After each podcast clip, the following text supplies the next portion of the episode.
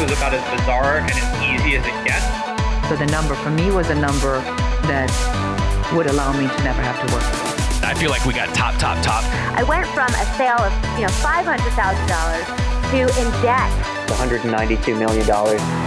This is Built to Sell Radio with your host, John Warrillow. Hey, before we get into today's episode, I want to take a second and describe a new project I've been working on for the last year or so.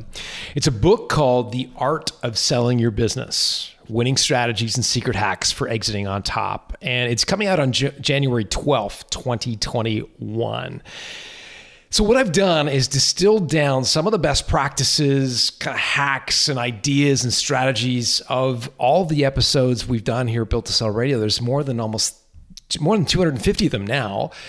And what I try to do is codify the best ideas into this book. It's divided into three sections everything you need to do before you get started, how do you drum up multiple offers for your company, and then finally, how do you punch above your weight class in a negotiation to sell. To get a copy, just go to builttosell.com slash selling. Here's the next episode. So when you sell your company, when do you want to get paid? My guess is the day you hand them the keys, you're looking for a check in return, which is a legitimate desire, but unfortunately not usually the end of the story. In fact, in most cases for small companies, when you sell, you're going to get some of your money up front and then some in the form of future payments, whether that's a future payment on a vendor take back or some sort of earnout scheme there's going to be some money in the future. And while I think everybody wants 100% of their money up front. Many times there's got to be some transition. And my next guest is a guy named Mark Timm. And he has sold the same business twice, as he will describe in this episode. He sold it bought it back and then sold it again and had the opportunity to go through the sale of the same business twice. And so from that, he learned lots. And one of the things he learned was the importance of what he describes as the difference between a good deal for you as the entrepreneur and a fair deal for both parties. Here to describe the difference and what you should strive for as an entrepreneur is Mark Timm.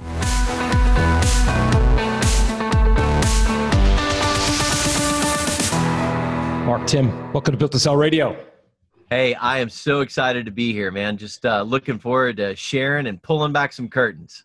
Awesome. Well, let's get into it. I know you've had seven exits, so it's hard to pick. It's like a Chinese menu trying to figure out what, what you're going to have. But we've decided to focus in on Cottage Garden because I think there's a really neat story there. Um, so let's get into it. What is Cottage Garden?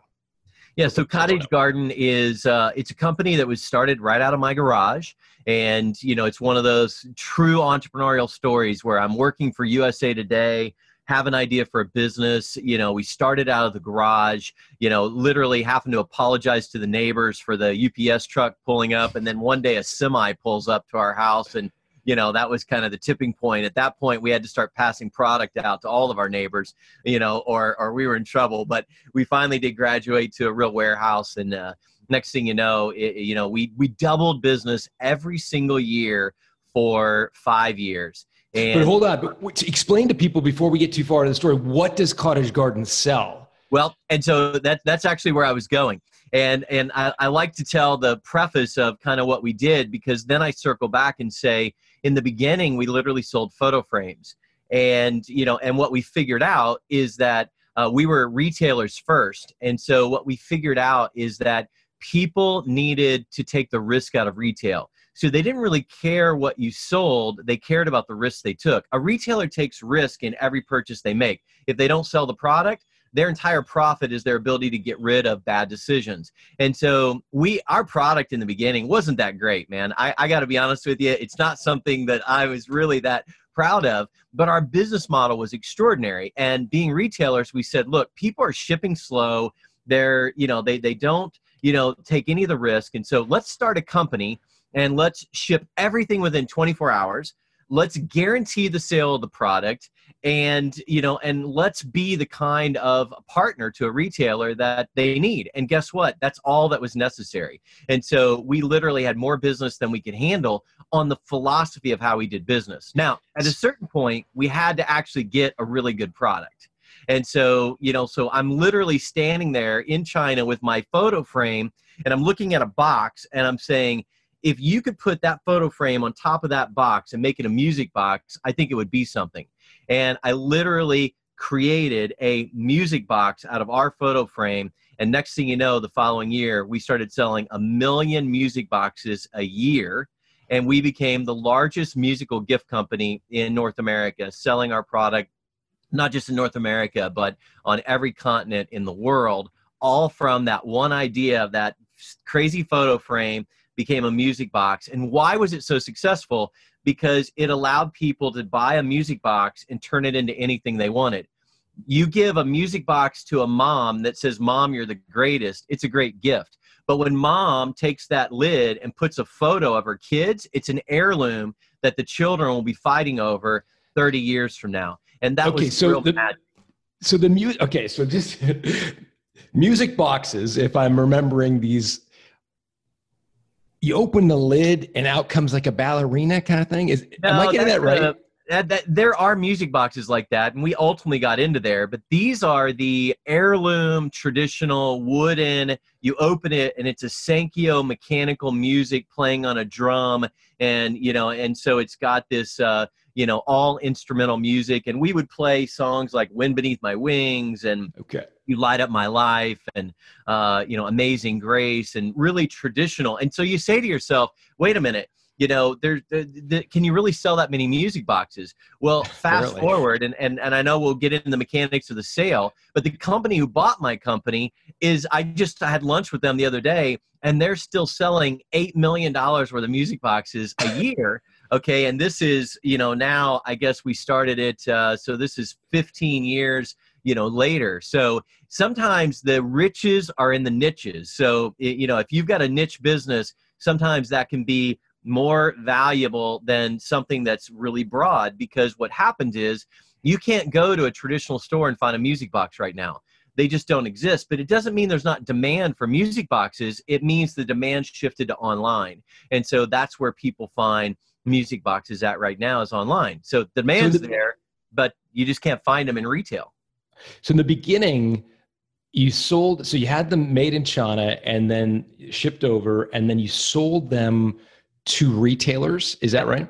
Yeah, okay. we sold them to retailers. Um, you know, at the at the beginning of my sale of the company, we online really hadn't taken place because uh, you know the the real precipice. What happened was is that uh, we were chosen. Uh, we applied for some awards, and we got uh, outstanding you know uh, company awards in our local community. We ended up winning uh, Small Business of the Year in Indiana and we competed on the national level and we became the number two small business in america uh, in 2007. And that's what got us a lot of attention and why we decided that maybe we had something that we should sell. Now, remember, it wasn't because we had this incredible product. We got we were chosen out of much larger companies because of our philosophy. And our philosophy was at Cottage Garden, we take the risk out of retail because retail is too risky already. And so if you bought our music boxes, we would guarantee the sale of them until they left your shelf. And we could do that because we would just trade out the face paper. If mom wasn't selling, we gave you a daughter face paper. If daughter wasn't selling, we gave you a friend face paper. So we could stand behind it guarantee the sale. And so it was really our philosophy that built the company. And, and it's turned out we ended up with a pretty cool product as well. And that's what really took us from that two to three million level up to the eight plus million uh, dollar level was the, you know, the, the music box component. And that's where you were in 2009 when you wanted to sell, or where, where were you at revenue wise? Yeah, so, in, in so oh we, we received this award and we start getting a lot of attention. And I'm one of those people that believe that most people decide to sell their business when it, they've gone over the curve, meaning grow, grow, grow, grow, grow. Now it plateaus. Oh, I want to sell my business. But buyers want to, you know, in my experience, I found that a buyer is interested in buying into the growth not after the growth has occurred, just based on some previous experience that I had in selling other businesses, uh, where I'd sold a business that had peaked over the curve, and I sold a business that was going into the curve. And you know, I believe that if we were going to get maximum you know EBITDA return on this business, we needed to sell as it was growing. So therefore, we had to get the company. So it's like we got the awards in 2007. We then spent 2008 getting the company ready to be sold because it takes a little time to make sure you've got everything sure. where it needs to be and then obviously we started soliciting buyers for the business and and completed the transaction then and so give me the numbers in in 09 so 8 million on the top line what are you putting yes. to the bottom line in that yeah in that putting time? to the bottom line a million dollars got it and so what did you think it was worth like did you have any sense of of a yeah, multiple we, of EBITDA? we did I mean, we did the homework. We we spent some money on this. We hired a consultant to really help us make sure we were doing it right.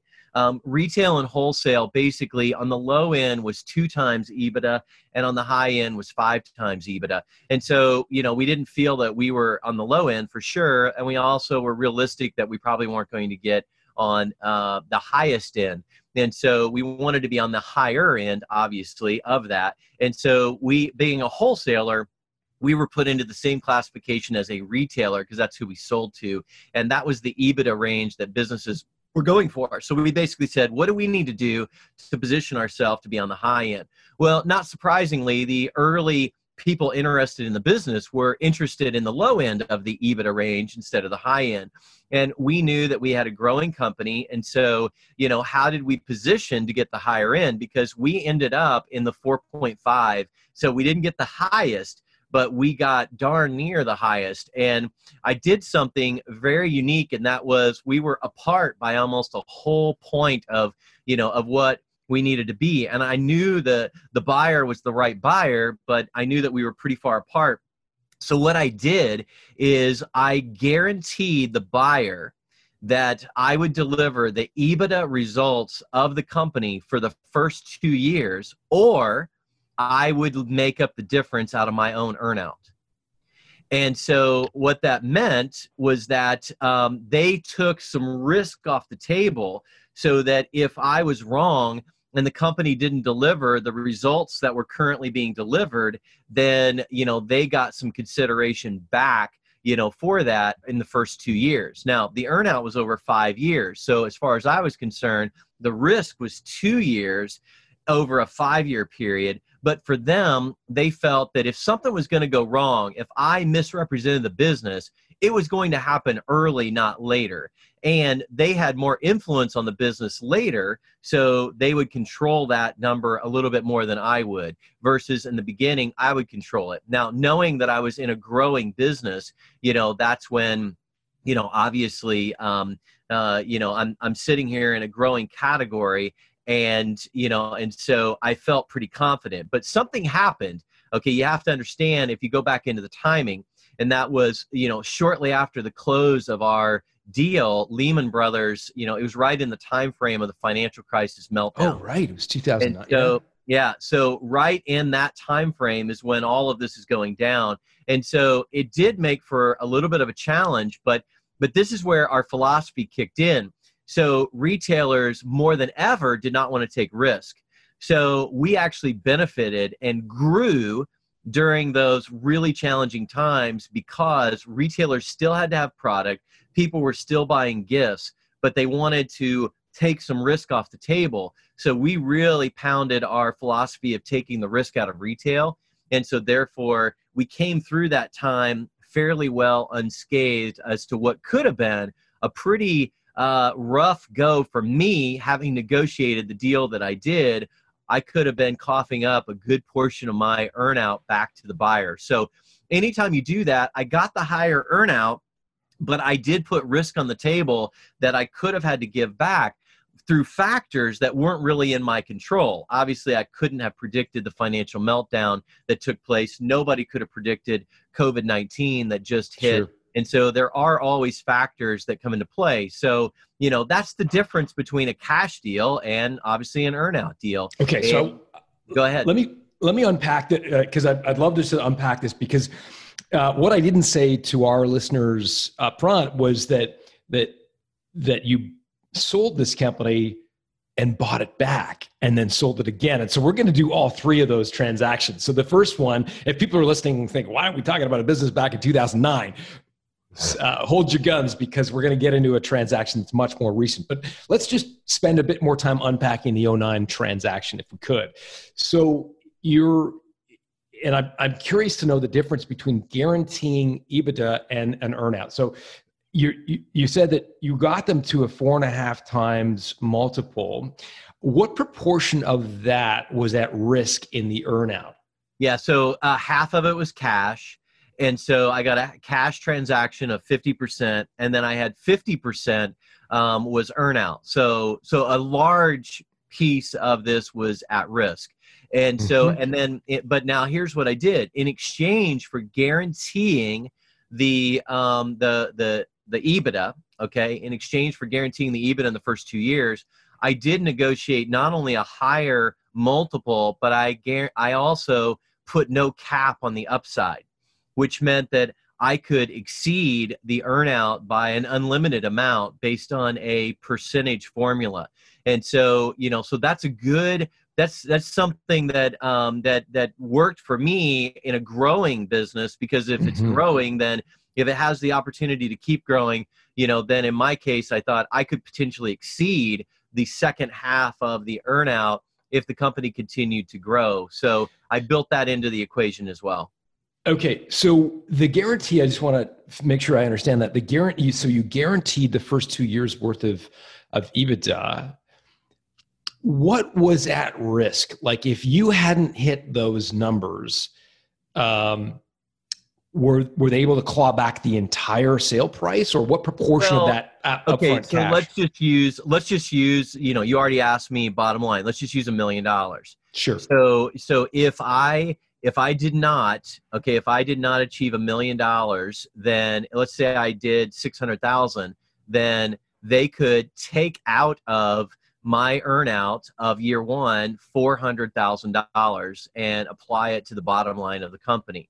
And let's say catastrophe hit and and the company didn't make any money then they could claw back into the cash amount that they gave. So you know so in in essence i wow. literally had uh, so you know i had not all of it at risk but if if something catastrophic happened and the company made no profit they literally could have clawed back a good you know 80% of of what they put on the table which which gave them you know it lowered their risk appetite and so obviously you know one important thing to note is that they hired me to run the business for the next 5 years so that played into a factor of me being willing to make this commitment because I was the one running the business. And so I knew I would have a lot of influence over the business, at least for the period of time of my earnout. And that mattered in negotiating a deal structure like this. If I was not uh, going to run the business, this would have been a much higher risk to me. What would have happened had the, had you not hit the profitability numbers and they had fired you as an employee of the company?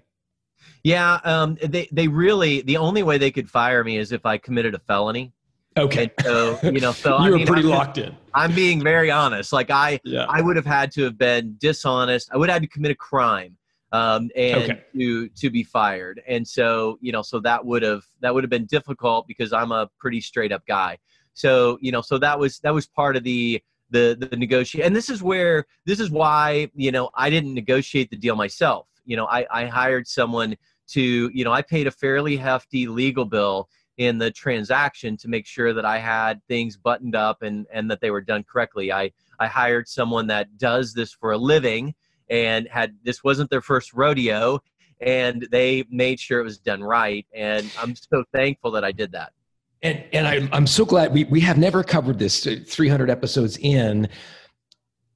When you talk about hiring someone to negotiate that, I'm assuming you're talking about a lawyer negotiating yeah. your yeah. employment contract.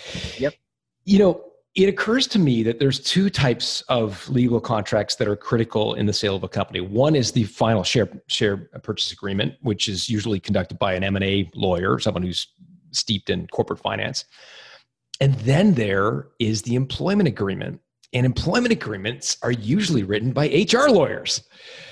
It was Did you use the, the same lawyer to do both? No, no, not at all. I mean, I so I had so I had my transactional element. So there's you know I had a consultant that used legal counsel for the actual financial transaction, but then that same consultant recommended a lawyer to do the employment agreement. And I have to tell you, the employment agreement was more important in the life of this transaction than yeah. the sale agreement was.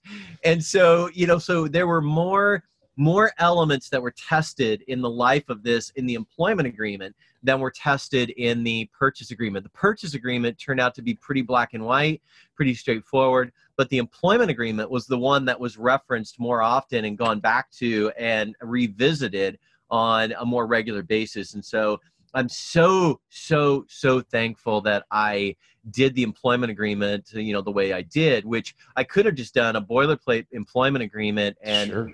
could have been very problematic in my particular situation. What were the biggest differences between a boilerplate employment agreement and the one that you negotiated? Yeah, it was the, the same things that we're talking about. It was uh, it was the kind of things that they put in to make sure that I couldn't be fired. Um, you know, for just because of a whim. Um, you know, it was the kinds of things that basically uh, gave me like it limited their ability to impact the uh, company's uh, decision making with regards to EBITDA. And so like that was built into the employment agreement. Like there there was only so much that they could do to influence EBITDA. So they couldn't just decide, hey, we're going to charge your, you know, this venture, you know, fifty thousand dollars a month in management fee, and then the EBITDA goes to zero. And so you know so it's like uh, you know so there was they they put in a lot of things that they had seen go wrong in the past uh, to make sure that i actually could run the business and that i you know had the ability to influence the the, the points that mattered most you know in the business with regards to hiring firing and cost control and so and it didn't mean that they couldn't and they ended up deciding to put a lot of burden on the company but it had to be factored out of EBITDA consideration. So they basically allowed them to do whatever they needed to do to the company to be in their benefit from a tax consequence, but it could not affect my um, you know role as the president of the company or ultimately my EBITDA calculation. So smart. I'm so glad we covered this and you and you shared in such great detail. In those two years, again, admittedly, the biggest wild card that we've experienced, maybe an exception of COVID now. Uh, you were in the throes of this great recession. 2009 was the nadir, and, and it wasn't great in 2010 either. Um, did you hit uh, the EBITDA goal, or did did you actually fall short and have to give back some of the earnout? Yeah, so uh, year one, I, I hit the EBITDA goal, and so it was no problem. Year two was where we felt more of the pain of uh, of the financial meltdown, obviously, and so so yeah, I had to contribute some back um, in the equation, and and you know what, it was fair.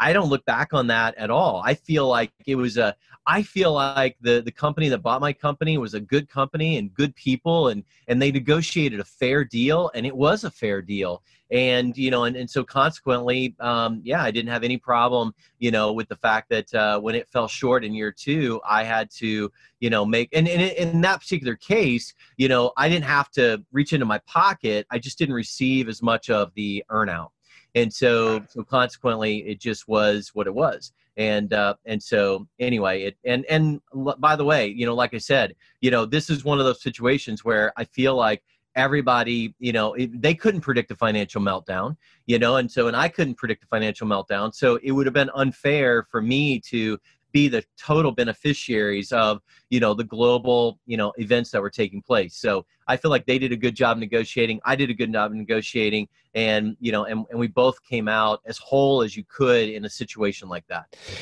You know for folks watching on youtube we do this uh, on itunes but we also do it on youtube. And i mean i'm looking at you and you're a pretty young guy. I'm doing the math. I'm like okay seven businesses five year earnout, that was a big proportion of your professional life. Like th- that was a huge, like a huge. It was uh, and it was a sweet spot of my professional life. So, but on the same token, you know that I, I mentioned earlier, I made a conscious decision to sell a business that was growing, and so so frankly speaking, you know, I wanted to run the business. So I, you know, sometimes people you know sell a business and they don't want to run it; they just want to be done with it And so I wanted to run the business. I, I love the people that were there. I like the company that bought, you know, our company. I mean, I was I was happy, you know, doing, you know, uh, what what I was doing. And so, but I was at a really cool, and my kids were young, you know, and so to to start something else, to do something else, could could have really up, uh, you know, upended uh, you know, a lot of things going on in my life. And so, you know, so it was definitely the right decision for me at that stage. Um, I can tell you that's not the stage I'm in right now. You know, so that would that would not be something that I would seek to do at this stage of my life. But at that stage of my life, it made a whole lot of sense to be able to keep my family where it was at, me doing what I was doing, doing it with a product that I believed in, and doing it for a company that I had a lot of respect for. Yeah, yeah, and and uh, you know a lot of factors kind of uh, merging into that decision. Obviously, what was that like the five years? I mean, how was it to be an employee for such an entrepreneurial guy? Yeah, it's it's a challenge. I mean, I had to check my ego at the door. I I, I mean, I would be I would not be transparent to say it was easy, you know, because as an entrepreneur, you're in control, and and suddenly I had a boss, and, and I had a real boss, and and he was uh you know he, he's a he's a guy who you know had a, a, business to look out for. And you know and so and he had to make good decisions for his business as well. And you know and so you know so from time to time you know we may have disagreed. And as an entrepreneur that you just you get you get to make the decisions. And in this case you know I, I didn't get to make those decisions sometimes. And so that was challenging. But you know i did respect uh, the company and i respected him. And i i learned how to check my ego at the door and say this isn't personal. This is business. And i made this decision. I negotiated this deal. It's a fair deal. And so i i need to see this through. And i did. And if it means anything to the equation uh, to the company and my situation i actually re-upped and extended my time a little bit so really? I went beyond I went beyond the 5 years and I did that for my family. And so that was at the point where I said, okay, my kids are at really critical ages. My kids are teenagers. They need their dad. And so, you know, and, and the company was, um, you know, was abundant enough to see my value. Obviously, the earnout was long gone at that point. So it was more of a true employment you know and so but i signed up for a couple more years um, you know to run that venture and i carved out some time for myself to do some philanthropic things that i wanted to do and so it was again a win for me as a husband as a father and you know as a philanthropist to be able to do that. The proverbial have your cake and eat it too so to speak. Yep. so let's let's get into the circumstances around you buying it back. This blows my mind. Like I'm just trying to think of like like you've sold your business, you've had the success, you go through a five year earnout, like you're finally done with it, and then a two year re up. What happened? Like, why did you buy it back? You know, it, it really again came down to the situation of uh, you know, the, the company, you know, was pivoting, they were going in a little different direction, and they decided they weren't located here, and they decided that their options well, in, in all fairness, I decided not to re-up. And so, you know, so I wasn't going to continue to run it. So if I'm not running it, you know, where does the company even need to stay here? You know does it need to stay in this location? And you know and they had decided no it, it, it, didn't need to stay here. And so that meant the possibility of of some people that that i knew and loved losing their jobs. And so you know and, and by the way i did not disagree with their decision. You know I, I think it was probably the right decision for them to do that. And so again it's one of those rare you know situations where we just entered into a conversation and you know the the cost involved in moving a business of this size was was substantial. How big and was so, it at the time tim? Like what, how, uh, what revenue at the time, you know, I mean, it's uh, you know, it it's not far off. I mean, it's a little lower revenue than what it was, and you know, but still similar amount of employees, maybe thirty or forty employees, mm-hmm. and so you know, so not a small footprint. In fact, some of the new product had, had become larger, and so it was a little larger operation from a uh, you know warehouse space, et cetera the the previous company had done a good job of automating and and putting some things in practice that that made it a little more complicated of a business than it was. And so so there you there you had it. And and they could easily absorb it inside of their world. And so but it but not at a cost you know i mean but at a cost i mean. And so you know we entered into some conversations and and talked. And when they looked at you know the cost to move it and then you know i looked at it and said well what if i could you know hold on to it and uh, would, would i be interested in doing that? And and here was the twist. Uh, the only reason i was interested in doing it is because some of the staff that had been with me for a long time stepped up and said, "Hey, we want to be a part of of this." And so so they actually, you know, brought capital to the table and Oh, really? and and yes, and we bought it collectively. Not every single person, but you know, it was one of those things where it felt really good to me to not be the only owner of this second go around and to have people that literally started two of the people it was their first job they ever had was working for me. And so and they had grown up to the point and had started doing their own thing and had become successful. And so you know so it was a group of of employees that went together that completed this second transaction. And you know and so i was obviously a big part of that but it was you know it was collectively something that we did together as a group. And and that felt really good to me because then i wasn't back as the you know as the the solopreneur you know in this equation. And so i had a I had an ownership you know group that we you know that we did it. And so and in the process again i really feel it was a fair transaction.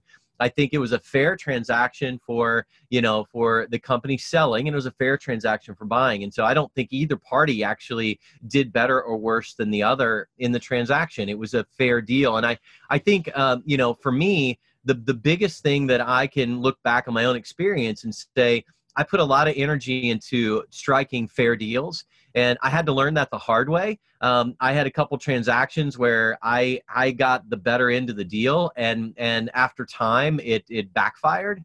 And so you know, so it uh, it's one of those things where you know I personally put a lot of energy into making sure the deal is fair for both sides because then the opportunity for success long term you know is there. And i feel like it was a fair deal for them fair deal for us. And you know we were able to complete the transaction it wasn't the intention you know i mean you, you kind of shared the, the the end of the story. It wasn't the tr- the intention to turn around and sell it again um, right away you know but it turned out that uh, there was another business that we were involved in that uh, another a buyer was interested in and the two businesses had become intertwined. One was a e-commerce business and one was a manufacturing business.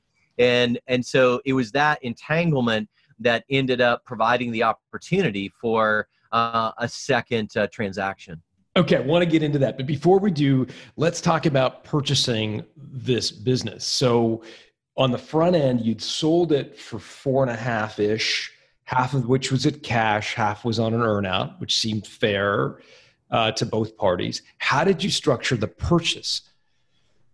Yeah, so the purchase was a little different. Obviously, cash. You know, there's got to be some cash to the table, and uh, you know, and there's got to be. Um, uh, but in this particular case, you know, uh, there there was an aggressive, um, you know, uh, payback structure, and so it was uh, what do you call it, uh, um, owner uh, or seller financed. You know, was was Mhm. part of the you know equation. So it was you know it was kind of an intricate scenario, cash. Um, you know, some seller financing, and uh, you know, and some you know just kind of consideration. And so it was uh, it was one of those deals. It was not based on there was not a EBITDA you know consideration. It was more of a you know just an agreed upon you know placing a value on what it would be to move the company placing a value on what the assets and the company placing some goodwill. I mean just it was one of those situations where it was uh you know let's let's find the right number. Let's find the number that uh you know that that feels fair to everybody. And you know and and from that perspective you know i think um uh, i think that was really the only way to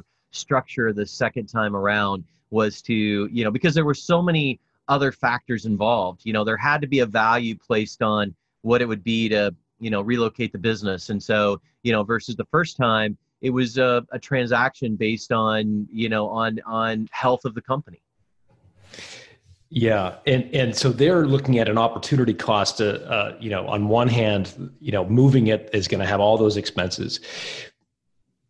And I'm interested to know when you bought it, did you buy the shares or the assets?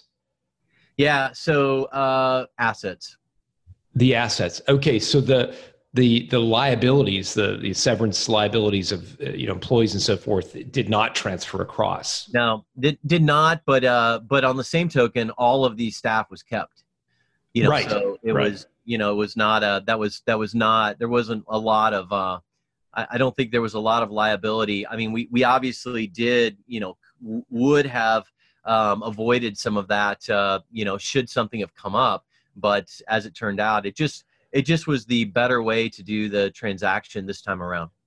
And did the employees did they get recognized for their tenure in the old company in the new company if you know what i'm saying? Like did they have to sign employment agreements that basically washed out any tenure they had? Yeah Or- i mean as an entrepreneur i mean you know this uh, you know their uh, employment agreements are fairly fluid. I mean it's uh, you know it's not a big company and so there's not massive retirements and you know and all of those kinds of things. And so i think everybody was just thrilled to have their jobs you know i think they were thrilled to be doing what they were doing and what they loved and for a company they loved. And you know i mean it uh, you know i'm not trying to paint an overly rosy picture. There's ups and downs and everything but you know but it was uh, again when you choose the right buyer and you choose you know you you get some of that stuff right a lot of things can work. And i you know again i give a whole lot of credit to you know the company that bought it. And i give them a lot of credit you know for the decision they made to sell it. I mean i i think it was the right decision to buy it. I think it was the right decision to sell it. And you know it was the right decision for me to sell initially and it was the right decision for me to to buy it back. And so you know i guess maybe it's rare that you can have that kind of clarity looking back but um, but i really do have that kind of clarity and would I have done a few things different? Of course i would have you Like know what? but uh, well i mean looking back i probably would have um, you know i would have structured things maybe a little different in how i began things in the beginning. I i would have made a few tweaks to the employment agreement. You know i i can't really get into the specifics because you know, i am bound by some um, legalities around the details of the transaction. You know that's why we're talking round numbers uh, and uh, we're not it's not specific yeah and so because i certainly wouldn't want to violate a a confidentiality. And so but there no. there are always things that are in those kinds of agreements that you could go back and change but that's just life experience. And so i'll tell you what i wouldn't change. I wouldn't change who i sold it to. And you know i wouldn't change that experience. I'm, I'm still in contact with them. Um, the main guy who negotiated the deal I'm, I'm, i mean he bought my book uh, that, that i just came out with uh, oh you know, and, and he bought it read it and then bought it for all of his kids. You know i mean this is Oh, that's this great. how you know you, you want that in life you want you want to be you know a decade away from a transaction like this and still feel like you can have lunch with um, you know with the people and that they're they're following you and you're following them So, and I appreciate that you may not be able to answer this with the specificity that I crave, but but that's okay. so, when you bought it back that second time around in 2016, I'm assuming you bought it at a discount to what you what you sold it for, just given the opportunity costs they would incur with moving the business. So it would give you a bit of leverage. Can you talk round numbers, percentage basis? Like, are we talking a 50% discount, a 10% discount? Like any sense of what yeah I- i mean it for? i- i- in the spirit of again not wanting to get in any trouble yes uh, i can just say it was at a discount and so and and you you just just from the story from the time frames from where we were at in the world um, you know you can probably appreciate that uh, you know that there was but again you know here's the beauty is that uh, remember i guaranteed profitability you know so you can also figure out that i delivered some considerable um, bottom line you know numbers for you know for everybody uh, you know myself and and the purchaser and so Mm-hmm. you know so from that standpoint you know when you look and do the math and over time you know all of a sudden it's uh you know you can see that you know this was this was not a situation where the business was uh you know was was failing you know and where the business didn't have upward potential. Otherwise i wouldn't have been interested in in being a part of it you know again. The my only decision not to continue with the company actually had to do with just wanting to do something else in my life.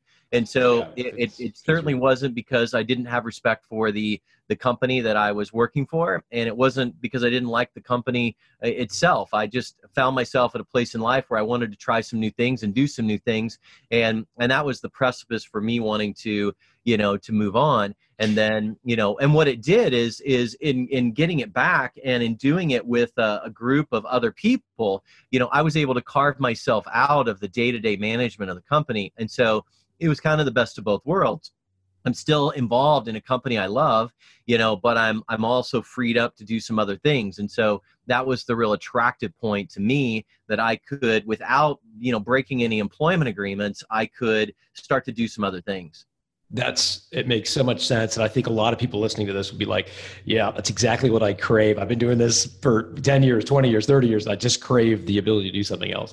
So let's get back in. So you're 2016, you buy it back with some of your team, putting in some of the the equity as well. Um,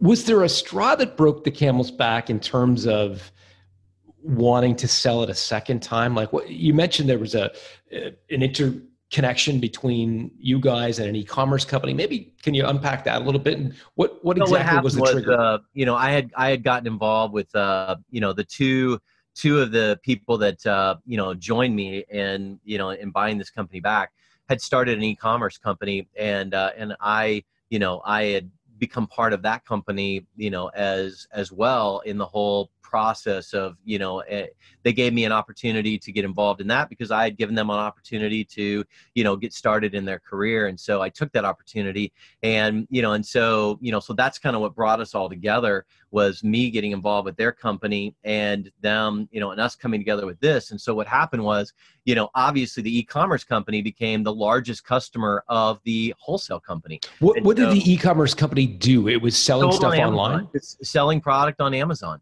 selling product on Amazon, and so obviously now owning you know the owning the original company, and so now instead of just having a few products online. You know, literally listing the entire company online. And so you can imagine the results of that kind of focus. And so next thing you know, the company, you know, the, uh, becomes the biggest customer of the wholesale company is the retail company. Because you're so- buying the music boxes Yep.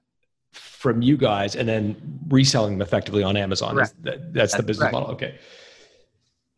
And was So- that not in some way like did they did your former the, the two guys that started this e-commerce company did they run that by you in advance and say like how do you feel about us going to do this Oh, I, I told them, you know, I, I'm going to be very transparent. This is something I can share. I hired them both while they were still in college. I recognized their talent. And I said, hey, look, if you guys will give me five years and do everything I ask you to do, I will mentor you, I will coach you, and then you have my full blessing to go out and do whatever you want to do. I didn't realize they'd do something together. You know, I Hmm. mean, that was, they didn't even know each other when I hired them.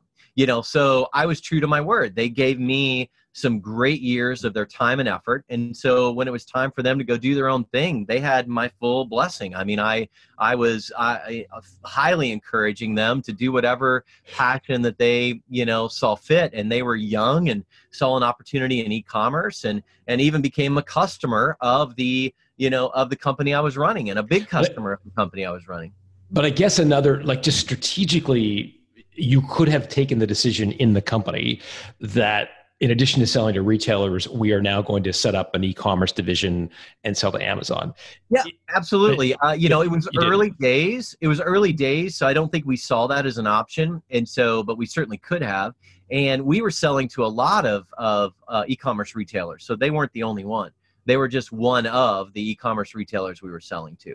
So you know, so that was you know, we we saw our business more as selling to other people who were selling online, not selling online ourselves so it didn't really it didn't really uh, you know raise a and like now it's a little different. People are like hey we it's okay for a brand. At that particular time it was really frowned on for a brand to sell their own product online. Like you were Mm. you were kind of cheating on your you know your retail customers if you did that. Yeah, channel Now conflict.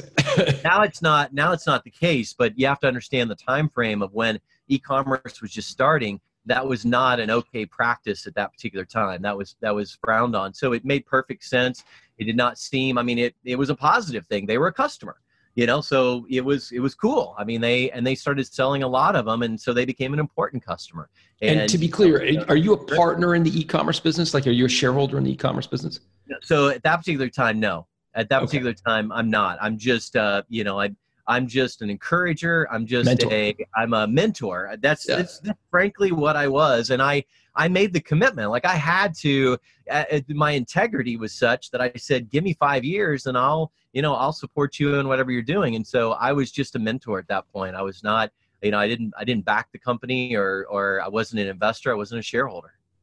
Got it. And so, again, I I'm I'm trying to get some clarity on the reason to sell. So you've got the e-commerce company that's now become a thing and it's it's now a customer which is great you've got the retail business continuing uh, you've only just purchased it back two years prior so why sell Okay, so uh, here's the deal. Um, I basically brought to the new venture um, when I did become a shareholder um, after the transaction, and I basically explained my philosophy on selling a business, and that you you you sell a business when it's growing, not when it's peaked and going on the other side. And so you know, so there be, there started to be a, a regular ownership meeting around, hey, you know, what would it look like if we did a similar thing to what Mark did? and you know collectively and so you know this time around was really cool because i actually got to be the consultant that i had hired to do the first mm. transaction for me i played that role in this transaction because i was not the majority shareholder of the e-commerce business and so consequently you know i helped to facilitate that entire transaction on behalf of the entire ownership group um, as the consultant that really led it. And I, I found the buyer and I was able to use all of my previous wisdom to make sure that we set everything up the right way and did everything the right way. And, and, you know, you asked me, what would I do differently? Well, I got the chance to do it differently, you know, in, you know, in how, you know, things were set up in the transaction. But because by this point, the manufacturing company had become so important to the ecom company, you couldn't really unwind them you couldn't really you know untangle them and so it kind of became a package you know deal ah, if you will in the transaction because to So unwind sold- them would have been uh, difficult so i sold it, it, we we sold all of it in that next uh, time frame Interesting. So you kind of jammed them together and said, okay, this is the thing. And then so, so that opens a whole Pandora's box. So how did you value the e-commerce company uh, in order to, because did you actually create an entity with both, uh, both companies, the manufacturing company and the e-commerce company before, and then you sold that new entity? yeah legally, is that was- how you structured? The, the entities were separate, and so they Okay. were separate, and so you know, so the uh, the e-commerce company was sold in a very similar fashion to what I sold Cottage Garden as a multiple of EBITDA. Um, and so, and I do apologize, I cannot disclose that information, but That's it was okay. uh, uh, it was a larger company than uh, where I was at, and, the multiple, you know, obviously was it's a it, it's it's a more sexy category than uh, you know than where things were at you know uh, just a few years ago. So e-commerce is is a pretty cool category to be in. The Mhm. uh, the original company, you know, Cottage Garden was it was intact still as an entity. So it was its own entity, and so they they bought two entities. And uh, and so it was it was a really a package deal, but they were structured differently because and basically I this is what I can tell you is that the e-commerce was based on an earnout and the other one was based on a you know negotiated amount. And so and even though there was creative transacting and, and financing and how everything was done and payments and all of that you know it was separated it you know and, and it was easy to separate because it was similarly to how the company was bought back. And so you know so it was easy to you know kind of hold and and transfer some of that um, value and, and the value of the asset and, and for it to transact in a you know in a similar fashion. Did that create tension among the shareholders? Because you got the e-commerce guys running the sexy business, getting paid handsomely, big multiple, and then you've got the maybe traditional business where these guys put their own hard-earned money down on the table and and maybe no, aren't getting the same valuation. I mean, did that create a bit of tension, a bit of no, I, jealousy? I, want to give I want to give a lot of credit to the guys that uh, started the e-commerce company, and they came in and they became partners um, in buying the company back, and they gave the other people that were involved in buying it back a chance to buy into the e-commerce company. So in the Oh, cool. end, everybody was shareholders of everything. Now at much different levels. So trust me, at much different levels. But Yeah. everybody was motivated for the entire transaction. Again, it comes back to fair deals. Like that was so extraordinarily smart on their part to say, hey, look, we're coming in in a major way to do this transaction, but you know, we could see some future conflict of the haves and have-nots, et cetera. So we're going to give an opportunity for you to buy into this venture, and so that everybody is kind of it has an ownership of of different proportions in both ventures. So there wasn't any um, you know negative uh, repercussions in this transaction because everybody was benefiting on both sides. The the cottage garden guys were they paying cash for the e-commerce share uh, company shares or like was it actual money out of their pocket? Yeah, I mean it was uh yeah, I would say that's a fair way to say it. I mean it was it, it was paid it was cash out of the pocket um, you know, I would say that um, a lot of that cash was coming from the venture that they had. I mean, it mm. was, uh, but but as far as I'm concerned, as an entrepreneur, cash out of your company is cash out of your pocket.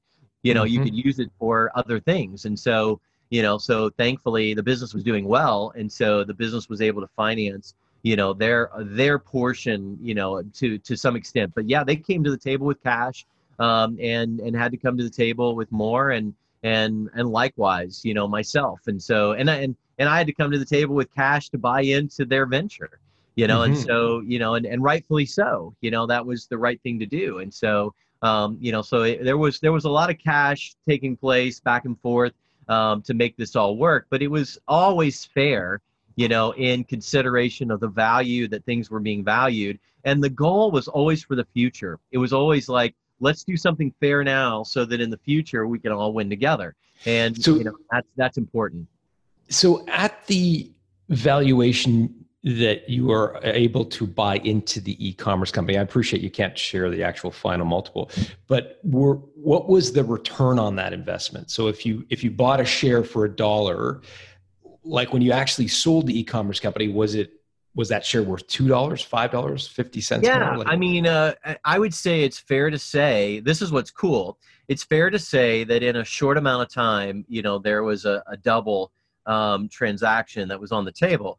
But here's the cool part: using the wisdom that I had in the past, I again schedule, you know, put together a very similar, you know, kind of of deal where there was some guaranteed um, delivery of results in the early side of it, but in exchange for no cap on the back side of it. And so, so the opportunity during the life of this transaction, which is not complete, you know, it's it's still in the middle. You know, it looks very much like um, you know, like their the the the agreed upon multiple will increase in a in a very healthy way for everybody because the company continues to be really healthy and profitable and doing well and that's, awesome. that's the beauty of a transaction is that I feel like the person, you know, when you structure a deal like that, people need to understand is that you say, well, man, you're getting this really great deal. No, the only way that you get a great deal is if the company is doing so well that the purchase, the person purchasing it is getting a windfall return above the valuation that they marked whenever they you know started the whole purchase. So what i mean by that is is that if you purchase something for a dollar and you know and so you say hey um, i'm gonna i'm gonna value this thing you know at a dollar is what i bought it at and and i hope to make enough money to get that dollar back. And then all of a sudden the company's doing so well that you've made that money back and you actually have two dollars that you've gotten back. And and now the the person selling it benefits on that extra dollar. And sure. so you know so they helped you get your money back and they helped you to accelerate you know the return on investment. And you get a portion of that return on investment in the upside um, you know ebitda calculation. And so you know so that's that's a case where you know obviously that wasn't the case on my first time around just due to economics and and overall where things are at. I i still feel that it was a very fair transaction for both sides and i think everybody came out fine you know in the end. But this is a situation that's not done so anything can change you know but it does look like uh, you know it's going to be a win for both sides with higher upside than what people you know valued the company at. What's the difference in in your emotional uh, response to selling a group of like a, a business where there were a group of you as share- shareholders versus the first time through where it was only you benefiting economically? I, I I'm not answering that. I'm, I'm not asking that question very well, but let me see if I can restate it. The the first time you sold, you were the one who economically benefited from the sale of this company you created for the most part. Now, the second time around, you are benefited along with some of the other shareholders. Um, as you reflect back on that, do you, you, you know, what are your uh, sort of feelings about that? I mean, I'm in a different place in life. I, I think it was awesome to do something collectively. You know, it was it was great to build something of value that somebody else wanted to, you know, to to pay for uh, individually. But you know, but at a certain point, I don't think we were put on this earth to be alone and you know I, I enjoy the entrepreneurial journey this you know this time around at this stage of my life with other people. And so and it was fun to lead other people through their first transaction. So everybody everybody in this uh, you know this second round except for myself was in their first transaction. And so you know go ahead. No i just I take me into that room the first time that the idea of selling came up in 2017 it would have been where you're a, a, young management team. You're, you you repurchased the business a year prior, so for a lot of people thinking it would be way too early to sell, but you raised the specter of well, why don't we sell when we're growing? Um, and you said you played the role of consultant to help them sort of think about that. What advice did, or what kind of consulting did you give them in order to get the business ready to sell?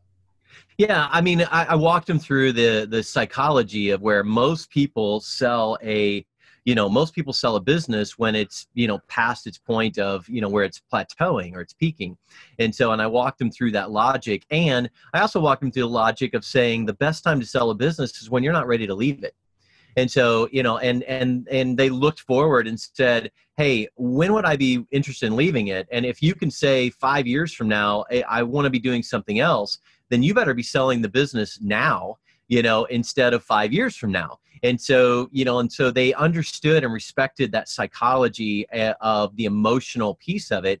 And so you know so they could wait until they're ready to sell it and probably be past the point of staying with it. And and in this case they were a lot like me. They they, they sold a business that they were eager to continue running and and are still running it today and, and are doing a phenomenal job of running the business. And you know and it, worked out good for me because i didn't have to stay with the business this time for five years. I could extract myself after a reasonable amount of time. But i, I walked them through the emotional roller coaster that i went through and and and what worked and what didn't for me. And they they learned from my experience. And uh and i was able to be really raw and real about it. And and i think you know improve on you know the things that i did right or you know the things that i should have done differently. But there are people listening to this and they're saying mark i'm not going to do an earnout. There's no way. I, you know like i'm going to sell like when i'm ready to sell i want cash and yep. i want to leave. I, yep. I don't i know this earnout and vendor take back bs and half up front and half later. I want 100% of my money up front so all I can say is this just like we had to place a consideration on you know the company moving the company and, and place a value on that you must place a value on you walking away. You know if you don't you won't sell your business for you know in my experience i wouldn't have sold the business for what i sold it for you know if it was an all cash transaction. I think i could have got the business sold but it would have been at a discount to what um, I got it sold for because there is value on you know the owner staying with the the company, and it's I've I've had cash transactions and they've been clean, but at a significant discount to you know to what uh, maybe I, I would have got if I would have stayed with it. And so you know, but look, if if you know, in my experience, I'm in a different place in life now. I would be more interested in a cash transaction at this stage of my life than an earnout, but I'm just at a different season in life. So it really, for me, it's the season that I'm in that will dictate whether I do a cash transaction or an earnout transaction, and it's who I'm doing it with. You know, I was very fortunate to have partners involved that wanted to stay with the business, and so it made it very easy to, you know, to do the transaction that we did. But hey, I get it. I hear people all the time say that. People come to me and they ask for advice. I hear it all the time. Them say, hey, look, I want a cash transaction. I'm like, great. It can be done. You just need to place a value on that cash transaction. And if you do, and you place a real value, then you can likely negotiate a very fair transaction. And I will reiterate this, you know, to anyone and everyone always put more time in making sure the deal is fair than making sure you get the good deal. It, you know that is that is the greatest lesson that I've learned in seven transactions is the deals that I got the best deal are the deals that worked out poorly. And the deals that I got the worst deal are the deals I'm the most sour about.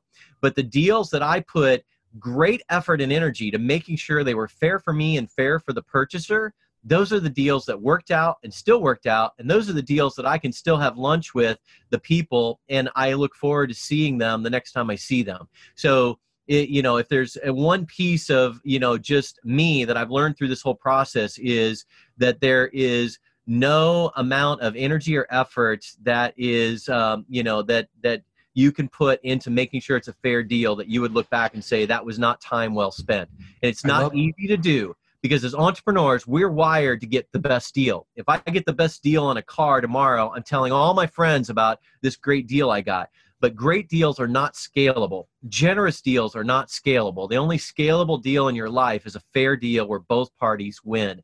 And so that is the transaction that I look for, you know, in uh, an exit. And so, is this something the difference between a, a, fair deal and a good deal? By the way, I love that idea. Uh, is this something on which you and Kevin Harrington, your co-author, disagree? Because I've watched Shark Tank, and I, you know, like I've watched the the beat up these young entrepreneurs and just getting completely pummeled and driving them down on valuation. And Mr. Wonderful gets up there and says, "You're terrible." Like I've watched the show. I think it's great. Kevin Harrington, your co-author, is on it. I mean, it has been on, I should say. Um, like the whole purpose of the show is to drive down the valuation yeah. and get a, get a good deal, not a fair deal. That's, so on this point, you must a, disagree. And that's a shark deal, but but I got to tell you, Kevin doesn't disagree because remember, okay. Kevin was only on the first few seasons, and one of the reasons that he left the show is because he wanted to help more entrepreneurs. You know, and so you know you can only help one at a time. You know, in that environment, if you do a deal with somebody, most of the people coming on the Shark Tank, they don't need the money; they need the mentorship. If you want to know the mm. truth, they need the mentorship. They need the rolodex. And so you know kevin was able to help a whole lot more people not on the show than he was on the show. And he helped a lot of people on the show and he did a lot of deals and he looks back on it as an awesome experience but he's able to help a lot more entrepreneurs this way. And i'm going to tell you something this whole concept of a fair deal I see him live it out over and over. I mean, he's taken 20 businesses to over $100 million. And the only difference between him and other entrepreneurs on scale is that he negotiates fair deals. We talk about it in the book. It's a big section of the book is, is fair deals and, and how you negotiate fair deals. And so one of the reasons he is who he is is because he learned how to negotiate and puts incredible energy into negotiating fair deals. And so, yes, you would think he would disagree, but the reality is is that that's really how he's wired and it was a little counterintuitive to what you see on the show. And it's one of the reasons why he loved his experience, but he moved on so that he could help even more entrepreneurs and mentor more entrepreneurs than he was able to in that environment. That's so cool. Hold up the book again. Show me the title. I, I uh, it's Mentor to Millions. Mentor to Millions. And by the way, millions is not millions of dollars. It's millions of people impacted. If you're oh, cool. listening and you have a product, purpose, or passion that the world needs, the fastest way to get that to the world is mentorship. If you have the right mentor, if you become that mentor's best student, and then you turn around and you mentor other people, you are well on your way to mentoring and impacting millions of people. Tell me about the writing process because um, I've always wondered about. I'm genuinely curious because I've seen books where it's like uh, Andre Agassi in big letters on the cover, and then like the little letters like you know, and Sam Smith or whatever, and Sam's the one who did all the writing, and Andre puts his name on it. Other times it's like two luminaries come together, two big idea people come together and write a book. My sense is it, it's more the latter in this case than the former. But I've always wondered, like, how do you get a book written with two big personalities who, who kind of like, you know, like like I could just see, like I could, I could never imagine writing a book because with someone else, because I'd be like, no, no, I want to write. No, you write it. No, I, like it would be, it would blow up in about five seconds. What was the writing process for you and Kevin like? Yeah, like, did you I write mean, a chapter and he responded, or what was it like? We're great partners and we're friends, and so we went into this book with honest expectations. He's probably the busiest guy I've ever met in my life. Hmm. So Kevin Harrington is not going to sit down and pen out a book. But what he is great at is, is telling stories and telling life's lessons. So we literally spent days just extracting out of him all of these amazing lessons that I learned through my time with him and that he's learned in his life. And then I was able to sit down and put the meat on those bones, if you will, of the context around where were the, we when he was telling the story, what was happening. This is not a how-to book. This is a this is a story of an entrepreneur, an everyday relatable entrepreneur, me, and his mentor and learning from that mentor. And I learned stories flying on airplanes with him and at events hmm. with him and at his house with him. And I learned stories and, and I learned lessons with my kids with him and watching him with his boys. And so, you know, so this is a, it's such an easy read because it's storytelling at its best. You pick it up, you think you're going to listen or uh, read a chapter and next thing you know you've read seven chapters because every chapter builds on the other chapter because it's all stories. And you know stories are the oldest you know way of communicating. I mean this goes back to biblical times where all they're all told in stories. Aristotle was the original storyteller. I mean the greatest movement in the world is a story.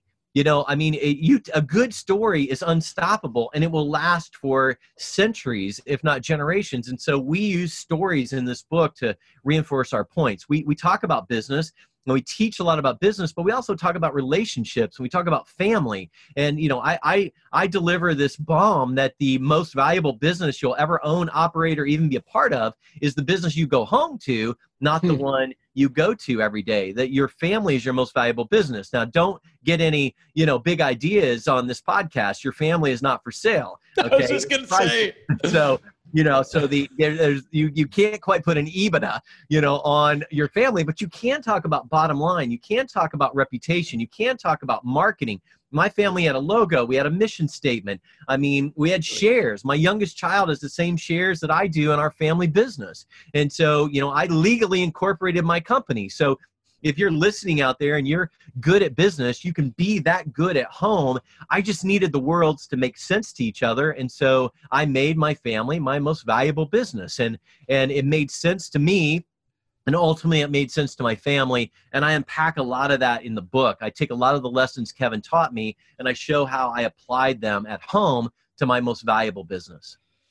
I love it. It's called Mentor to Millions. As we speak, it's both a USA Today and a Wall Street Journal bestseller. Congratulations. Thank you so much for sharing the time with us today. Hey, thanks for having me. I, I really appreciate your time, a great interview, and thanks for unpacking and helping me relive, you know, a, a period, a, decade plus uh, of my life. And I, I hope everybody got some value out of it. No, I'm sure they did. Thanks, Mark.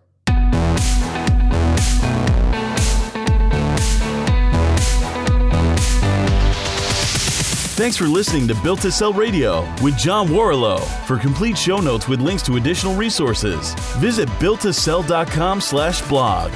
John is the founder of the Value Builder System. To find out how to improve the value of your business by 71%, visit valuebuildersystem.com. John is also the author of Built to Sell, creating a business that can thrive without you, and the automatic customer, creating a subscription business in any industry. Connect with John at facebook.com slash built to sell or on Twitter at John Warrillow, W A R R I L L O W. Thanks for listening.